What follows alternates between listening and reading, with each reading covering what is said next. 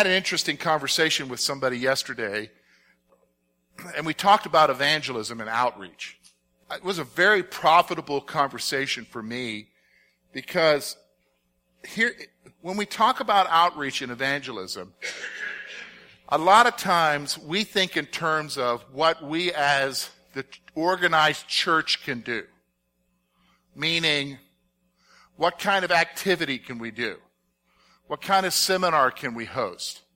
Uh, you know, like we, you know, had an outdoor seminar, some guy coming in talking about urine from a deer and grunting and all the rattling horns and stuff, and then you share the gospel and so forth. And, and we spend a lot of time and effort and money in those kind of events, but then we get disappointed because there doesn't seem to be people coming to know Jesus. Do, you know what I'm saying?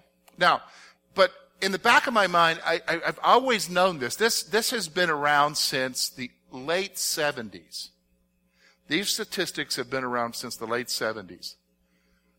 If you talk to a typical group of people in a church and you ask them, how many of you came to Jesus, came to Christ because of a friend, a relative, an associate at work, or a neighbor? 80 plus percent would say, yes, that was me. Okay? They came to Christ because of the efforts of someone close to them. If you were to ask how many came to Christ because of the efforts of a pastor or the church, less than 6%. Okay, so there's a reason why our, our statistics are bearing that out. Less than 6%.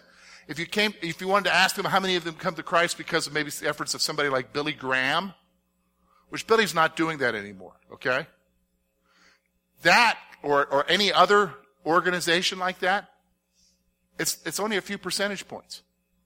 Most people come to Christ, listen to me, most people come to Jesus because of the efforts of you with your friends, relatives, associates, and neighbors. Now, for some reason, we know that, but we don't know that. Did you know, that's, that, we, we carry around that testimony, but somehow we've, we've been convinced that the way to reach people is to reach them with the pastor or, or some or, or the other ministry, and they're not reaching them. Do you understand? Most people come to Jesus because of efforts from the folks sitting here. Now, the other problem is, is that we think that a program is what's going to lead people to Jesus. So a Tuesday night visitation program, which by the way, when we did Tuesday night visitation, I was in churches. I remember going on Tuesday or Thursday night visitation. We didn't visit people we knew. We visited strangers. Do you know what I'm saying? People who maybe showed up just to check us out, but then they never came back because we knocked on their door. You know, you know what I'm saying? Strangers, not even people we knew. So not even a program. We, we, we think in terms of all this other stuff, but we're missing that it's about, here's the word, relationships. But it's not just about relationships. Here's what we're seeing from this passage. Here's what we're seeing from the book of Acts. What would motivate 12 men to get up, preach, even after they've been told to stop, get up, preach, even after they've been beaten, what would motivate them to, to, when they're released by an angel, which is what we're talking about today, go back to the temple early in the morning and start preaching again? What would motivate them that much to share the gospel? Anybody? What would motivate them? It's not just love, but it, in a way it is love. Love for who? Yeah, because Jesus was real to them. Jesus was real to them and in their lives. Can I tell you, I think that's what's missing in our sharing with our friends, relatives, associates, and neighbors. What's missing is how real Jesus is to us. And I can look back to my life. You know, when I became a Christian in 1985, a freshman engineering student at the University of South Carolina, Jesus was so real to me that I shared about Jesus with everybody. My family thought I was nuts. Okay? But life, you know, as I get older, what happened? The sense of Christ that I had when I first got saved waned. Why do you think David says this in Psalm 51? Restore unto me the joy of my salvation. Did you understand what I'm saying? The reality of, of you being saved because, in spite of you and what Jesus did for you isn't as real anymore, I think, in our lives. Do you understand what I'm saying? I think when it becomes real to us again, we will feel a greater burden to share with others about who? Jesus. Did you understand what I'm saying? So, you know, we look at our nation and we're, oh, you know, our nation. How are people going to, you know, where's the next Billy Graham? There isn't going to be a next Billy Graham. Do you understand? They've been asking that question now for 10, 15 years. Who's the next Billy Graham? There isn't one. But actually, there is. He or they are sitting in the pew. It's not mass evangelism, it's personal evangelism. It's personal sharing. Did you understand what I'm saying? It's personal. You, how real is Jesus to you? And do you want your friend to have Jesus because you realize if they don't have Jesus, Jesus says they're going to hell? Do you understand? So that's what we're seeing here with this lesson. And, and so today we're going to focus again. Remember last week I kind of left you hanging. The angel released him and the leaders send for them, not knowing that they're not in jail. So let's pick it up. Let's look again. We're going to look at verses uh, 22 through 40. We're in lesson 12. We're looking at Acts chapter 5. Let's look at verse 22. But when the officers came and did not find them in the prison, they returned and reported, saying, Indeed, we found the prison shut securely and the guards standing outside before the doors. But when we opened them, we found not one and no one inside. When the high priest, the captain of the temple, and the chief priests heard these things, they wondered what the outcome would be.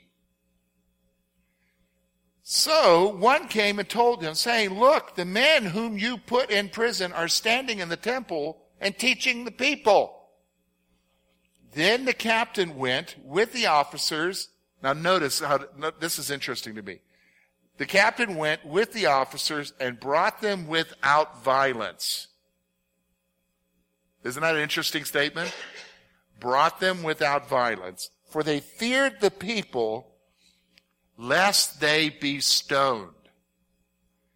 And when they had brought them, they set them before the council, and the high priest asked him, saying, Did we not strictly command you not to teach in this name? Look, you have filled Jerusalem with your doctrine and intend to bring this man's blood on us. But Peter, with the other apostles, answered and said, We ought to obey God rather than men. The God of our fathers raised up Jesus, whom you murdered by hanging on a tree. Him God has exalted to his right hand to be the prince and savior to give repentance to Israel and forgiveness of sins. And we are his witnesses to these things. And also, and so also is the Holy Spirit whom God has given to those who obey him. And when they heard this, they were furious and plotted to kill them. Then one in the council stood up, a Pharisee named Gamaliel, a teacher of the law, held in respect by all the people, and commanded them to put the apostles outside for a little while. And he said to them, Men of Israel, take heed to yourself what you intend to do regarding these men. For some time ago, Thaddeus rose up claiming to be somebody. A number of men, about 400, joined him.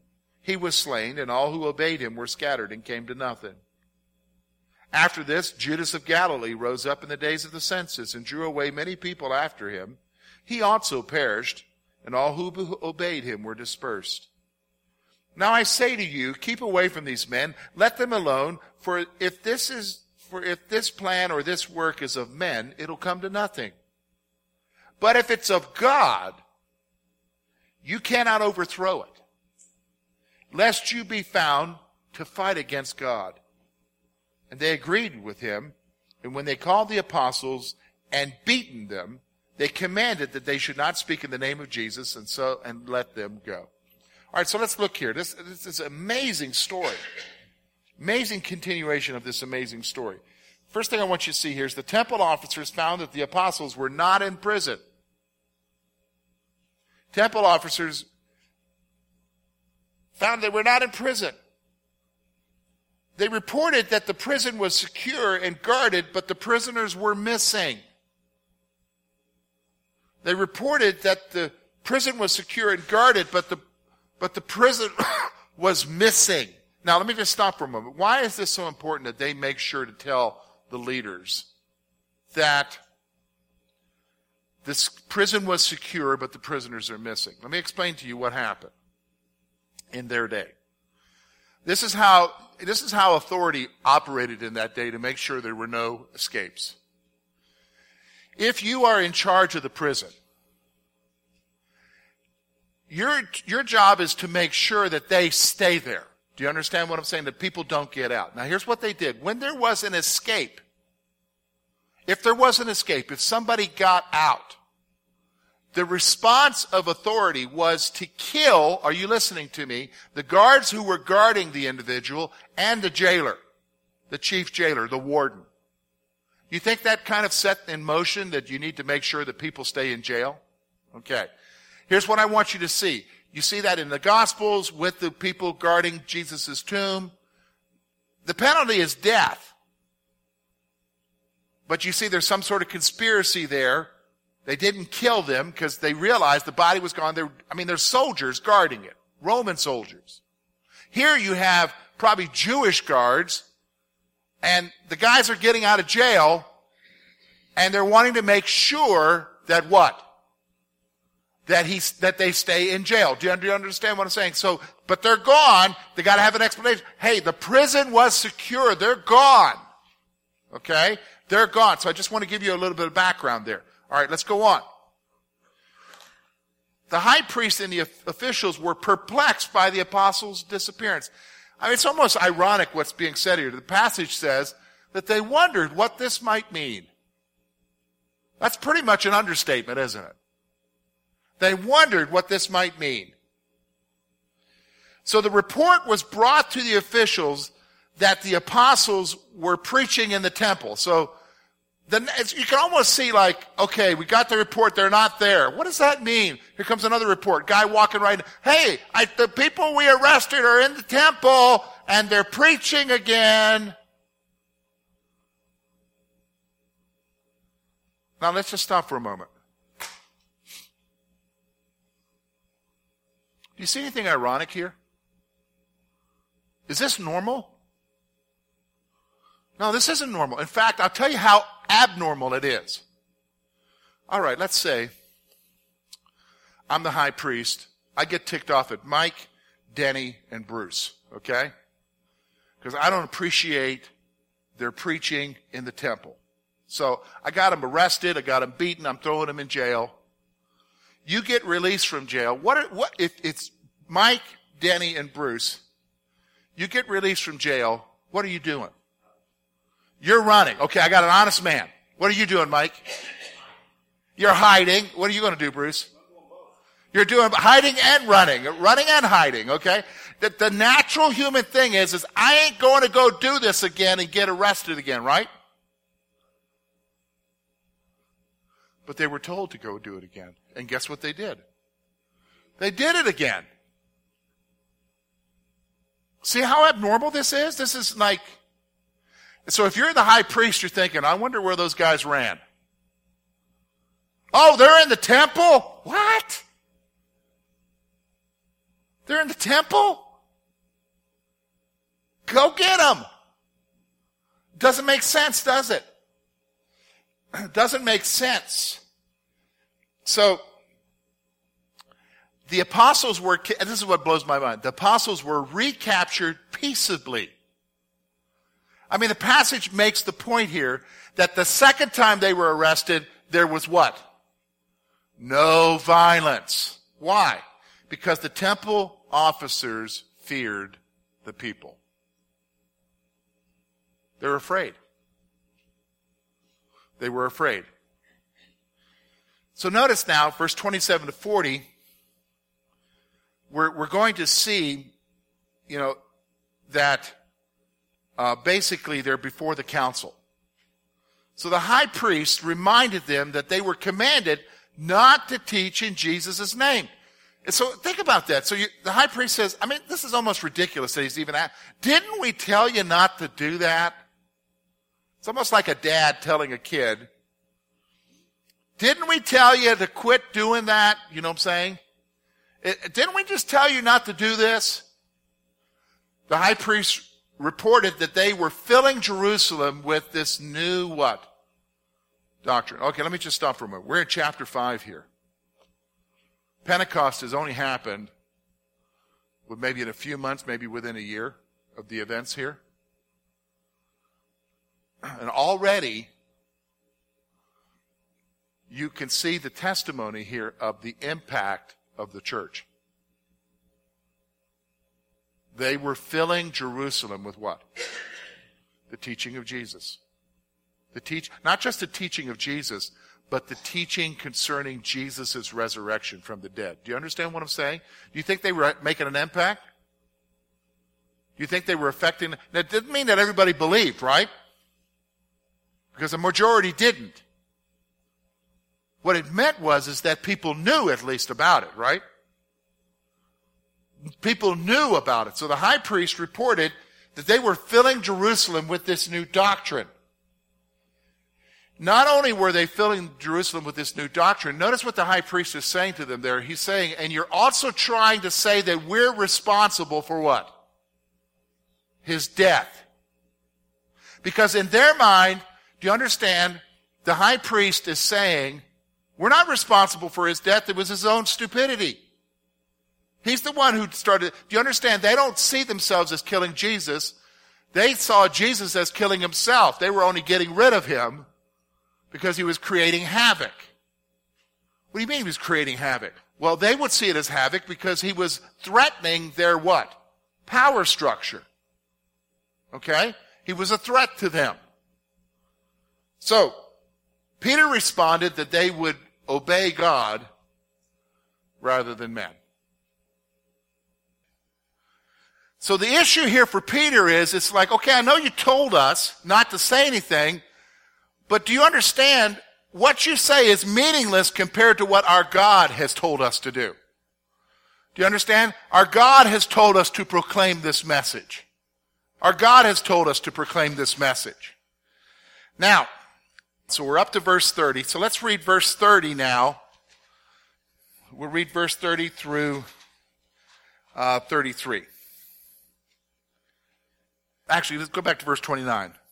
But Peter and the other apostles answered and said, We ought to obey God rather than men. The God of our fathers raised up Jesus, whom you murdered by hanging on a tree. Him God has exalted to his right hand to be prince and savior, to give repentance to Israel and forgiveness of sins. And we are witnesses to these things. So also is the Holy Spirit, whom God has given to those who obey him. And when they heard this, they were furious and plotted to kill them. Okay, so let's take a look here. Let's take a look at these verses here. So first of all, we already see uh, that Peter's told them that they're doing that, that, that they should obey God rather than men. Here's the next thing. He reported that the God of Israel had raised Jesus whom they had murdered. So the first thing he's going to do here is like, yeah, all right, you're telling me not to, to preach this doctrine, but we've got to obey God. And the next thing that comes out of his mouth is the doctrine. Isn't that interesting? You're telling me don't say this. I'm supposed to say this. God told me to, so here's what he told me to tell you. The God of Israel raised up Jesus from the dead, whom you murdered. Now let's stop for a moment. Why do you think he's emphasizing that point, whom you murdered? Why do you think he's emphasizing that point? Because he could have just said Jesus that God raised Jesus up. Boom, that was it. But he had to add that last part in there. Why do you think he added that last part in there? Okay, here's why I think it is. He is communicating in such a way with them so as to confront them with the reality of their own sin. Do you understand what I'm saying? Because let me just stop for a moment. Do you think that they thought that they did anything wrong by having Jesus killed? No, no, they didn't think that at all. In fact, what did the high priest say in John? For the sake of the nation, it's better that what? One die. For the sake of the many, it's better that one die. And, and that was a prophecy. He didn't even know he was prophesying, but because he was high priest, the, you know, John says that he was prophesying. See, they thought they were doing everybody a good deal by getting rid of Jesus. Now here, here these, here these apostles come they're not just preaching the resurrection of Jesus, but they're also laying the blame for his murder right where it belongs. Do, you understand what I'm saying? He's confronting them with their what? The reality of their sin. Now, why do you think he's doing that? Why do we do that? Why should we be doing that anyhow in our presentation of Jesus? First stop. First of all, let me just stop. Let me qualify that. Don't go share Jesus with your friend. You killed him. That's not going to go very far. That's not the point here. They literally killed him. But the point is, is that he's point, he's, they're showing the Sanhedrin their what? Need. Do you understand what I'm saying? Their need because of their sin. They're being confronted with their sin. Now, of course, they're going to what? Reject that. All right? As most men would reject responsibility for their sins. But what we see here is he reported that the God of Israel had raised up Jesus whom they had murdered. Now, he goes on and says that God exalted Jesus to a place of authority so that repentance and forgiveness are given. He's saying here that he was not just raised up by God, but God placed him in a place of authority. We know that. Do you understand that the King of Kings, the Lord of Lords, the ruler of the universe is none other than King Jesus? And Philippians very clearly says that every knee will bow and confess what? That Jesus Christ is Lord. Bottom line. Okay.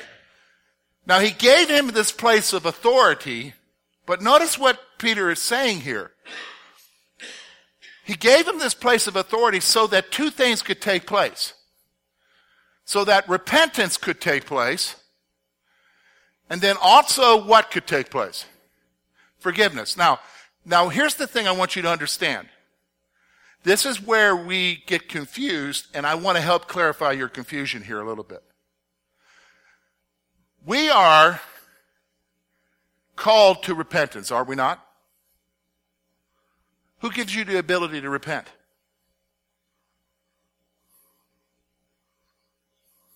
Okay, I hear, I hear whispers.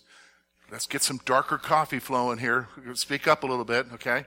Maybe we got to pour some hot sauce in it. Whoa! Let's get, so who gives you, who gives you the ability to repent? Yeah, the Holy Spirit. God does. This is not just in this historical passage, that's also in Paul's teaching. Repentance comes from God. Here's another one, folks. Faith comes from who? The ability for you to have faith comes from who? You didn't just think that up on your own.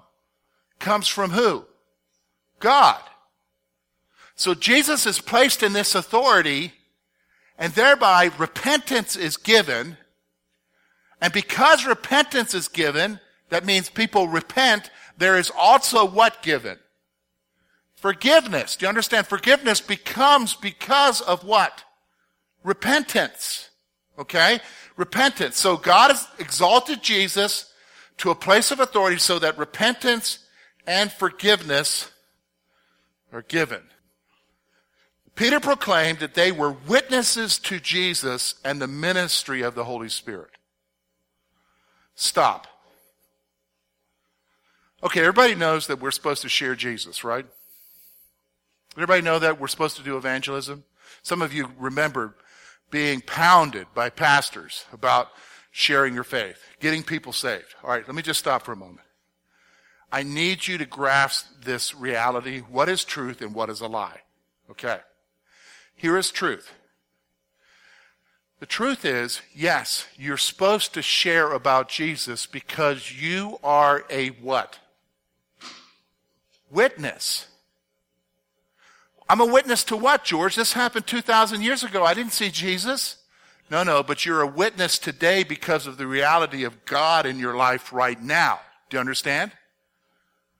The reality of Jesus right now and what Jesus is doing for you. You are a witness. And so you're supposed to share with others about the reality of Jesus right now. Okay, stop. Here is the lie. The lie is that you're supposed to save people. I don't know if I agree with that. Hold on. Let's remember some things. It's where we need to have our theology hit our brain. What do you mean by that? Who is the only one who can save anybody? Okay. Quit saying you're, say, you're going out to get people, you're saving someone. You're not saving anybody, you're being a witness. Who's the one who draws people to himself? Jesus. Who's the one who gives repentance? Jesus. Who's the one who gives faith? Jesus. I mean, very clearly, no one comes to the Father except the what? The Spirit draw them, the scripture says. Your job is to be a witness with your life concerning the reality of who? Jesus. Who brings the increase? God. Faith that he gives to others. Jesus is the one. Do you understand what I'm saying? Do you know what the, how much that will relieve you of, of your uh, personal guilt? So much of what we're afraid of is that we put this pressure on ourselves that I somehow have to save my brother or somehow have to save my cousin or somehow have to save my coworker and, and put the pressure on us to convince them of the truth for them to come to Jesus. Folks, you're just simply a voice box. It's God who convinces of truth. Do you understand what I'm saying? Did you understand what I'm saying? So here we have Peter saying, look, we're just witnesses. We're just witnesses to the power and the person of Jesus Christ and the power and the person of the Holy Spirit who's alive and working among us right now. See, folks, question for you is, could it be that the reason why you have nothing to share? Okay, this is a question. Don't answer it now out loud. Could it be the reason why you don't have nothing to share is because Jesus is not real in your life? Oh, yeah, you believe. But you're not seeing him in your life. Do you understand what I'm saying? You're not seeing him answer prayer. You're not seeing him encouraging you. You're not seeing the reality of him in the everyday walk of life. Do you understand? Could it be that? These guys, they're willing to stand up knowing that they could possibly get killed and they're ready to say, hey, we're just witnesses to Jesus. We've got to do this. All right, let's go on. The council responded with, to P- Peter with fury and plotted to kill them. Now, let's just stop for a moment. Why do you think they just didn't kill them immediately? Okay, Brad said it. They were afraid of the people. Remember? They had because why? They're popular. They have the respect of the people. Same reason why they did with Jesus. They came and took him in the middle of the night. They're worried about their power. So they're trying to figure out how to do these guys in. Okay? Trying to figure out how to do these guys in. Now, look with me, verse 34 to 39. We're going to see the advice of a guy by the name of Gamaliel. And I think this is amazing, okay? Because this, if you can't see God's hand in this, because sometimes God's hand is there and it doesn't even have to say that God's working. Do you understand? Look with me at verse 34. Then one in the council stood up, a Pharisee named Gamaliel, a teacher of the law, held in respect by all the people, and commanded them to put the apostles outside for a little while. He said to them, Men of Israel, take heed to yourselves what you intend to do regarding these men. For some time ago, Thaddeus rose up claiming to be somebody. A number of men, about 400, joined him. He was slain, and all who obeyed him were scattered and came to nothing. After this, Judas of Galilee rose up in the days of the census and drew away many people after him, and he also perished, and all who obeyed him were dispersed. Now I say to you, keep away from these men. Let them alone, for if this plan or this work is of men, it will come to nothing. But if it is of God, you cannot overthrow it, lest you even be found to fight against God. Okay, I just think this is an amazing passage here. So first thing he does is this this guy. First of all, who's Gamaliel? He's one of in that time period. They had a couple of prominent Jewish rabbi teachers. One was Gamaliel. The other was a guy by the name of Hillel. Okay, this is Gamaliel. He's respected. He stands up, and here's what he does. He commanded that the apostles be removed from the council's presence. So, okay, you ever been to a council meeting and they go into a work session, tell everybody to leave? Because we've got to talk privately, okay? This is what's going on here. We've got to have an executive session here. You guys take them outside. We're going to have an executive session, okay? Now, he called the council to consider the actions concerning the apostles. So here's what he says. It's almost like the voice of reason. It's like he recognizes everybody's fired up. They don't like being accused of killing somebody that they think should have died. They're wanting to get rid of these guys, trying to figure it out. So he stands up, the voice of calm, and he says, okay, put them outside. All right, listen guys, think about what you're doing. That's what he's saying here. Think about what you're doing with these guys. Think about it. All right? So he reminds them of two different men who had a great following but came to nothing. So he brings up two examples. Actually, there probably were many more examples during this time of false messiahs who would rise up. He brings up two names of two different guys and says, Do you remember these two different guys, how they had a following and they ended up getting killed and their followers were dispersed? They came to nothing. So he kind of reminds them of history. Now, let me just stop for a moment. A little bit of a Bible knowledge thing for you. Where, when it says during the time of the census, what do you think that's referring to? Anybody? During the time of the, look at the passage, it says, you know, one guy from Galilee rose up during the time of the census. What's the census? What's that, what, how does that help you to understand when this took place? Okay, Justin, you said it. Yes, when Jesus was born, remember? Because Mary and Joseph had to go from, from up in Galilee down to Bethlehem because there was a what? Worldwide census for the purpose of taxation. Okay? Luke chapter 2. Okay? If you want to write that down in your notes as a reference, the census, Luke chapter 2. So this happened around the time of when Jesus was born. So 30 years prior. Okay? So, he tells the council to let the apostles alone and see what happens. So here's his advice. Okay, wait a minute now, guys. Hold on. You remember those guys? Remember those guys? Remember? I, oh, yeah, I remember. I had a cousin that was crazy about one of them. Okay, listen. They're an example to us. So here's what we need to do. Let the apostles alone. Leave them alone. Why? If this thing is man-made, it'll come to nothing. Here's what his point is. If this thing's man-made, They'll get themselves in trouble with the Romans and the Romans will deal with them. But, if this is from God, nothing will stop it. That's an interesting point. If this is from God, nothing will stop it. Now, let me just hold on a second. There is a powerful point here, okay?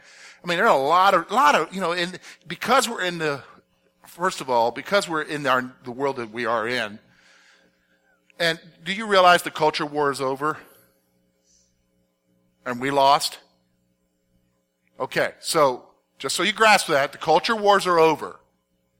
And we lost. Now here's what I want you to understand.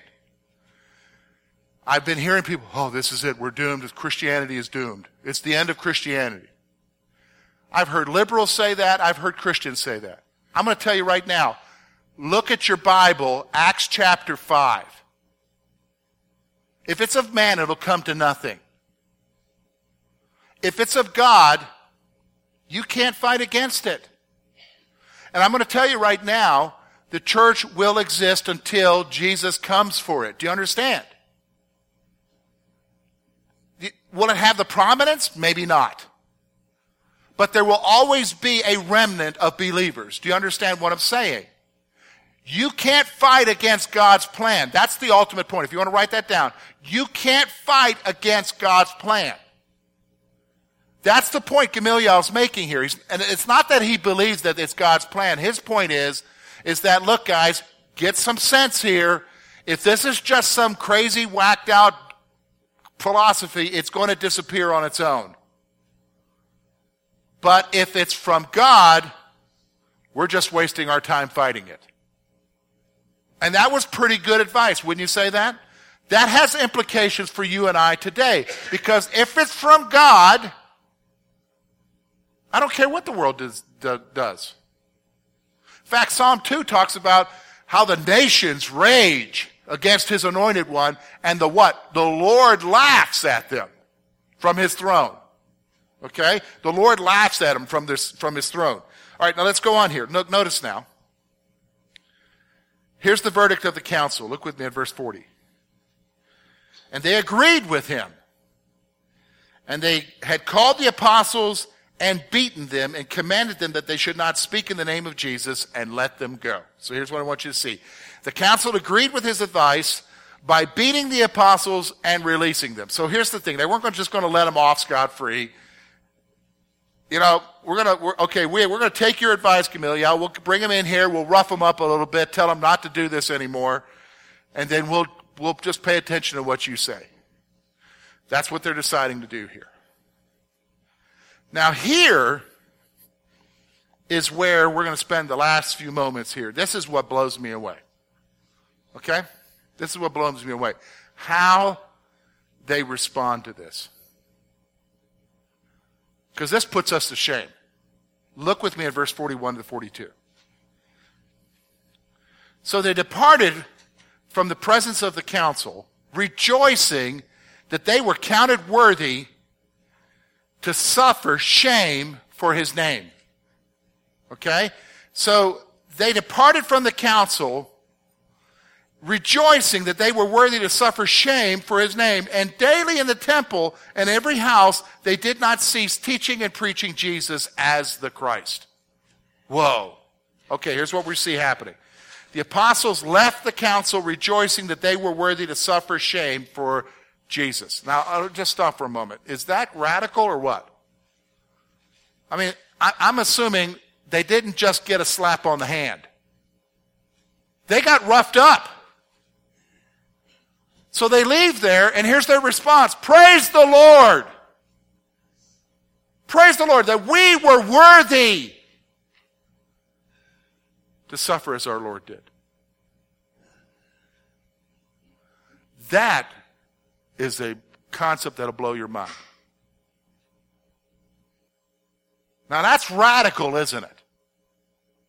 How can somebody say that? How can somebody do that? I'll tell you how. Jesus is real to them. Do you understand what I'm saying? Jesus is real to them. These folks, Jesus is real to them. They have a different perspective on the world, so they are able to rejoice that they suffer. That's something we can learn about, isn't it? How real is Jesus to you? So they continue daily. I'm so, I mean, they just were told, stop teaching. So what do they do? They continue daily to teach about Jesus as the Messiah in the temple and in homes. Wow. Do you think we can learn some lessons from them? Do you think we can learn some lessons from them? I think we can. Okay.